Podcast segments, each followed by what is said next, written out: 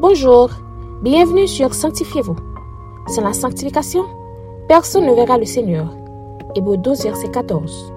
Aujourd'hui, notre frère Sonny Etienne vous apporte la méditation du jour. La méditation du jour a pour titre L'Église, le corps du Christ.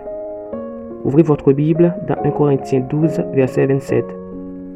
Vous êtes le corps du Christ et vous êtes ses membres, chacun pour sa part.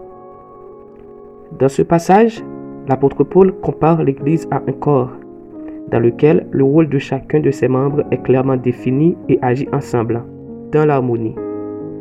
Au début de ce chapitre, il met en avant différentes capacités dans l'Église en décrivant chacune comme un don du Saint-Esprit.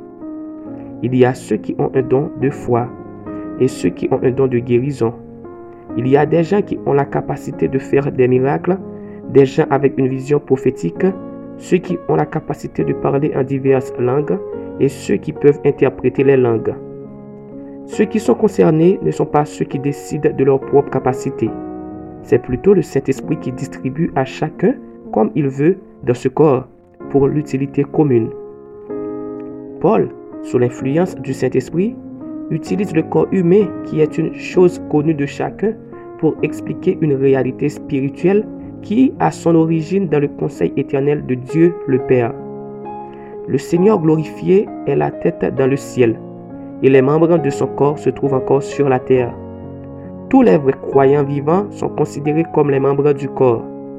Ce corps de Christ trouve son commencement dans le baptême du Saint-Esprit qui a eu lieu le jour de la Pentecôte, après l'ascension du Seigneur Jésus. Chaque croyant fait partie intégrante du corps de Christ qui est l'Église. Chaque membre a une fonction unique et importante à remplir. Comme dans un corps humain où chaque organe a un rôle essentiel, dans le corps de Christ, chaque croyant est indispensable. Aucun rôle n'est trop petit ou insignifiant.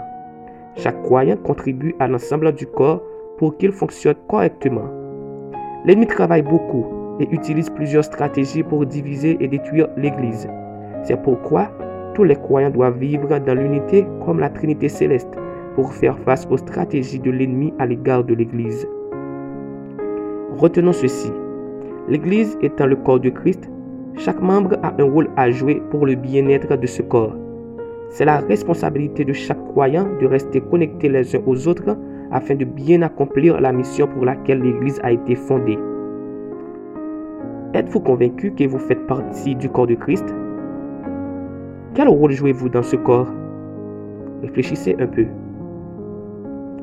Mon ami, de même que vous prenez soin de votre corps, prenez soin aussi de l'Église qui est le corps du Christ.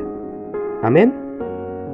Maintenant, prions pour que nous soyons restés connectés au corps du Christ. Seigneur Jésus, merci de nous avoir choisis pour faire partie de ton corps qui est l'Église.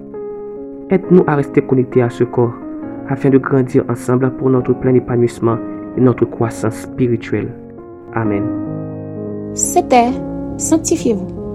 Pour tous vos conseils, témoignages ou demandes de prière, écrivez-nous sur sanctifiez-vous@gmail.com ou suivez-nous sur Facebook, Twitter, Instagram et sur le web www.sanctifiez-vous.org.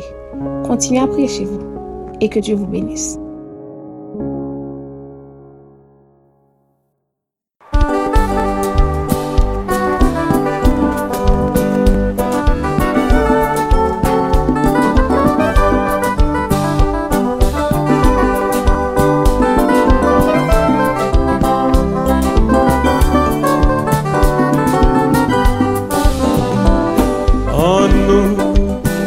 bâti l'église là.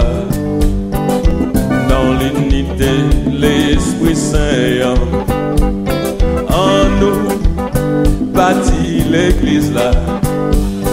Le moi-même, moi va rêver Le ou même, ou va rêver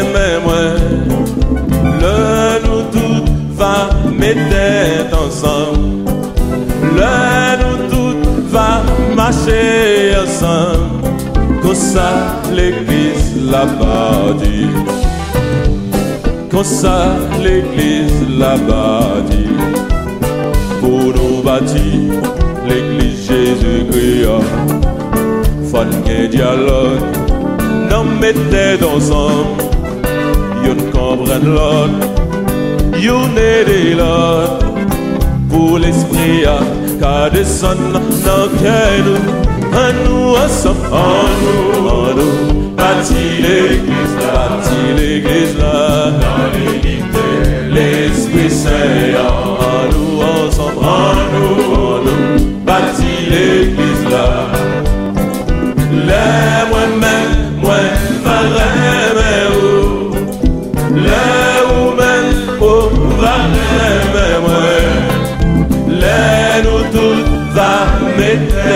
Le